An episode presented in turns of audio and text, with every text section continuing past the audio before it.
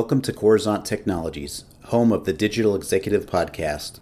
Welcome to the Digital Executive. Today's guest is Vladimir Potapenko. Vladimir Potapenko is an entrepreneur, inventor, social investor, CEO, and co-founder of 8Allocate, a custom software development and outsourcing consultancy with two R&D centers in Ukraine. Before 8Allocate, Vladimir gained first-hand experience in sales and business development, worked in the education industry, founded two startups, ZBS.technology and Engineer Riot, and are both now successfully integrated in the 8Allocate group of companies. Vladimir received his Master's of Science in Telecom and his MBA as well. Vladimir is also an avid marathon runner. Well, good afternoon, Vlad. Welcome to the show.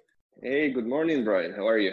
Great. Awesome. Awesome. This is amazing. I love getting up either early in the morning or staying up late to talk to people from all around the globe. So thank you for joining. You've got an amazing company, and I've been looking at your career there. You've just got a lot of energy. After spending a few years in the workforce, it seems you jumped into entrepreneurship and never looked back.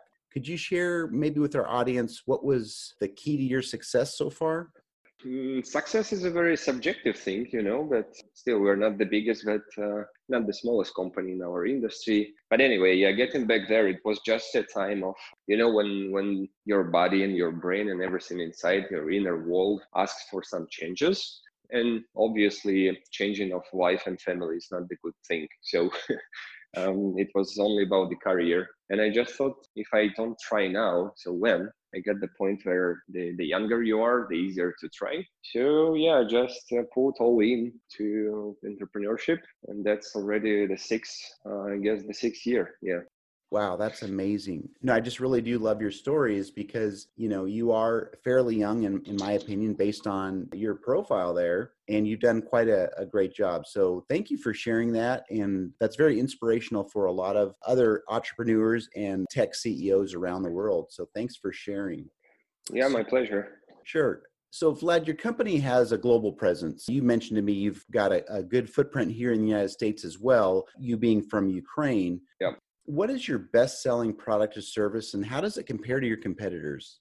Yeah, we are a service company mostly. So we have two main services. So basically, what we are doing is uh, we do software development as a service, right? So um, we serve some early stage startups and going to the pretty big companies, for example, like money transferring company, which is the third biggest in the world. We offer them two main engagement models. The first one is project based, which suits very good for a very early stage startup. So just need to, to have a website or a mobile application, some MVP or a feature development. And as well for some enterprises, those are just willing to get rid of some work, you know, they need a code refactoring or something like that. The idea is that we receive the spec, the specification or scope of work, and then we estimate it in advance. We put our own team, our own project manager, and we are responsible for delivering deployment at the end. Another model is for companies probably starting from late stage startups. We call it dedicated teams or extended teams. In the US, people usually name it as uh, staff augmentation. So basically, it's for companies those are willing to scale up, but they struggle to do it locally or they are looking to decrease cost or do it faster. Or, for example, for clients from Europe, it's also a question of scaling down the team because firing people in France or Germany is a big headache and it's easier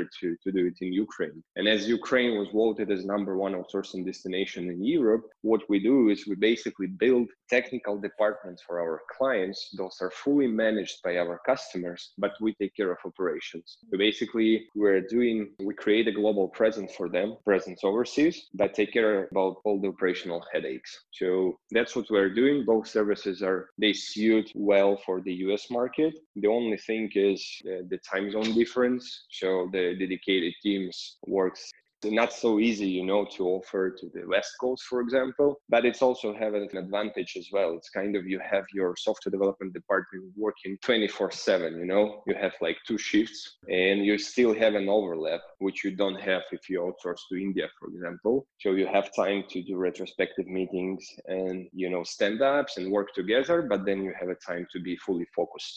That's it That yeah, no, that's amazing. I appreciate you sharing how you've expanded into those two areas. And you're right, you know, a lot of times companies have challenges with, you know, the management overhead or having personnel. So that's great that you exactly. offer that. I, I I do appreciate that. So Vlad, your portfolio includes technologies. I was reading like artificial intelligence, machine learning, blockchain, predictive modeling. Were these services created out of the global disruption and innovation the last few years, or did you see a need for this five years ago when you founded your company?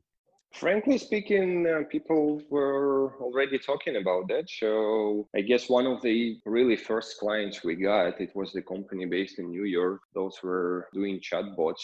They have a software as a service solution. We've been doing backend development Python for them and quality assurance automation. So it was definitely back then. The only change I would probably can mention is that three, four years ago, if people tend to say blockchain, it was mostly about crypto. So we did the architecture for Skycoin. We did several crypto wallets through some uh, currency exchange platforms and so on. And then when Bitcoin just gone down, now if people ask about blockchain, I can bet that for 90% of cases is not about crypto. So that was probably the only change. But people, as used to talk about AI and uh, IoT and so on, they still do. I would say even AI has become even more popular. But there is an interesting fact, by the way. I've seen the analytics of the German market of startups. Those say they are AI startups, right? And it's about only 40% or so of companies those really use this technology. Interesting. That's that. Yeah, that's a very interesting fact. yeah, yeah. No, I'm glad you share that, and you have a different perspective as well. Uh, obviously, being an entrepreneur, you want to stay one step ahead of your competition, so you're always out there reading, researching, you know, trying to stay ahead, as I mentioned, right? But for you to be a global provider of services, you really get to dive in and see what other countries, other companies are doing. So I think that's I think that's great, actually. So thank you for sharing, Vlad. Yeah, we, we, we even were a sponsor of, of a big research. It was mostly focused on the Eastern Europe, but still it covers not only Ukraine, but a lot of countries. Yeah, sure. You, you need to know where, where you're playing, you know. Absolutely. Great job on that. So, Vlad, this is the big question my audience loves to. They want to kind of get intimate with you in knowing uh, a little bit about you and your and maybe there's some sort of success you can share. So, in your career experience, what would be helpful for again, some of those in my audience are looking to either grow their career in leadership or maybe they want to break into entrepreneurship? Oh, let me think for a second.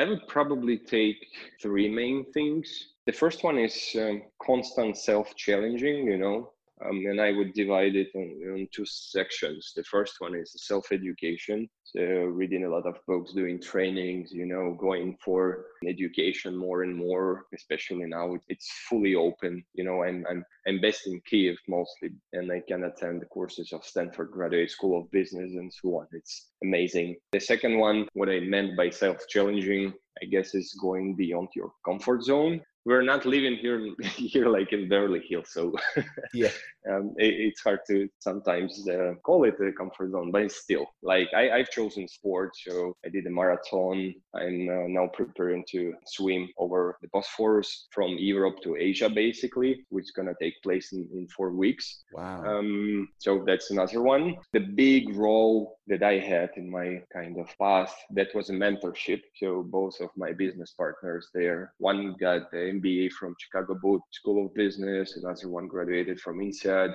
and the business school um, based in, in France. They are both a bit older than me, so kind of they help me grow because when I see how they think, I start thinking wider as well, if you know what I mean. And the third one is just just do it, you know, like Nike says when you just dream about it i have a on my screen i have a wallpaper which says the true entrepreneur is a doer not a dreamer so besides of dreaming and having the great idea and I'm a bigger fan of the phrase that idea almost worth nothing execution does. It's about doing stuff. And uh, Americans have a very big advantage of having an ability and the culture of failing in their mindset. In Europe, in Asia, for example, people, they are afraid of being getting a failure, you know?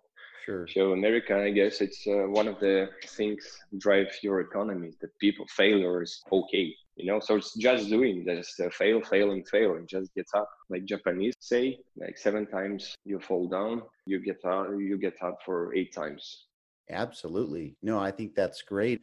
I love your attitude, your energy, and the things that you've done. And and I think, you know, in my career I would I would share some of the same sentiments about mentorship, mm-hmm about just going for it, just do it. And yes, you need to fail. Uh, we've all failed a lot of times in our life, but oh, the, sure. The only way you succeed is is getting back up. So that's amazing, Vlad. I appreciate you sharing that, and I just want to personally thank you. It was a pleasure having you on the show today, and I look forward to speaking with you real soon. Oh, thank you, Brian. Thank you once again for inviting. That's an honor for me. And I wish you a good luck and good luck to all of your audience and listeners. You're doing uh, an amazing things. Thank you very much, and bye for now.